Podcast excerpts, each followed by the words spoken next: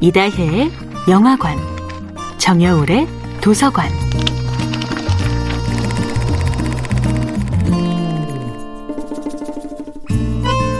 안녕하세요. 여러분과 아름답고 풍요로운 책 이야기를 나누고 있는 작가 정여울입니다. 이번 주에 함께하는 책은 김소연 시인의 마음사전입니다. 시인은 마음사전에서 이렇게 속삭입니다. 손만이 할 수 있는 가장 어여쁜 역할은 누군가를 어루만지는 것이라고. 누군가의 손이 우리의 몸을 만지는 촉감 앞에서 우리는 공포, 서름, 아픔으로부터 진정된다고. 그녀의 문장은 또한 바로 그런 손을 닮았습니다. 손만이 할 수 있는 가장 어여쁜 역할은 누군가를 어루만지는 것이다. 그 촉감 앞에서 우리는 어떤 공포로부터, 어떤 서름으로부터, 어떤 아픔으로부터 진정되곤 한다. 동물원에서 목격하는 가장 평화로운 풍경 중 하나는 따사로운 양지에 원숭이들이 일렬로 앉아 서로의 털을 손질하며 기생충을 잡아주는 모습이다. 우리의 손길은 그렇게 마음의 기생충을 잡아주며 위무한다.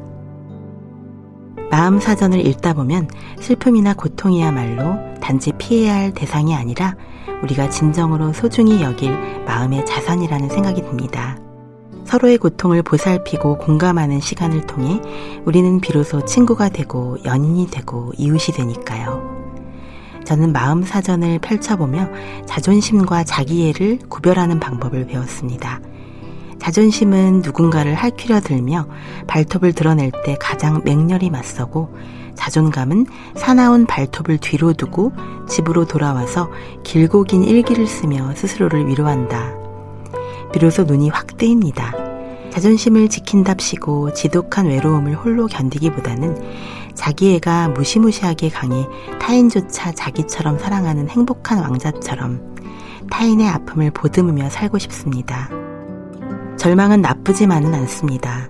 너무 깊은 절망은 그토록 머나먼 세계에 각자 속해 있던 우리들을 마침내 하나의 커다란 슬픔의 공동체로 묶어줍니다. 시인의 말도 그렇습니다. 처절하게 외롭고 아픈 순간에는 더더욱 안간힘을 내어 시를 읽습니다. 슬픔은 존재를 무너뜨리기만 하는 것이 아니라 저마다 산산조각으로 흩어져 있는 수많은 존재들을 한 군데로 모이게 하는 힘을 지녔습니다.